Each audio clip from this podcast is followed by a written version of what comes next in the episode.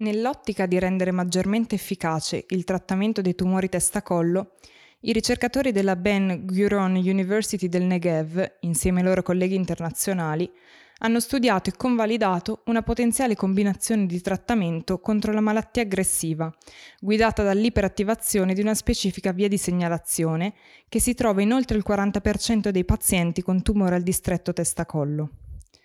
I risultati sono stati recentemente pubblicati nel Journal for Immunotherapy of Cancer.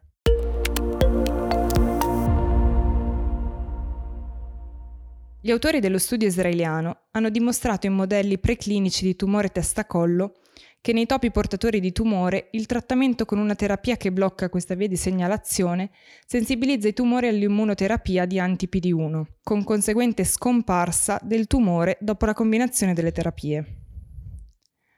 Il trattamento, risultato efficace, è stato convalidato in quattro modelli di tumore testa-collo e la maggior parte dei topi sono stati curati senza malattia ricorrente.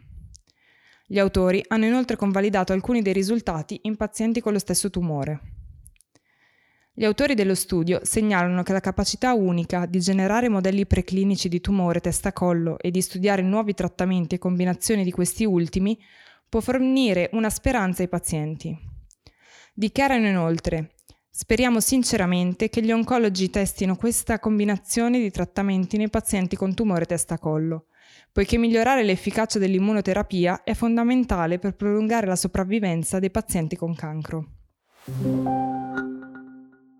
Gli autori hanno anche dimostrato per la prima volta nei topi portatori di tumore testa-collo che il trattamento dovrebbe essere dato in sequenza.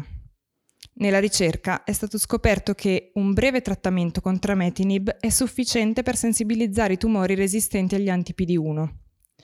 Gli autori descrivono inoltre che il trattamento di questo tipo di tumore con una terapia mirata può indurre transitoriamente un microambiente immunoattivo e l'integrazione dell'immunoterapia durante questo periodo attiva ulteriormente il meccanismo antitumorale per l'eliminazione del tumore.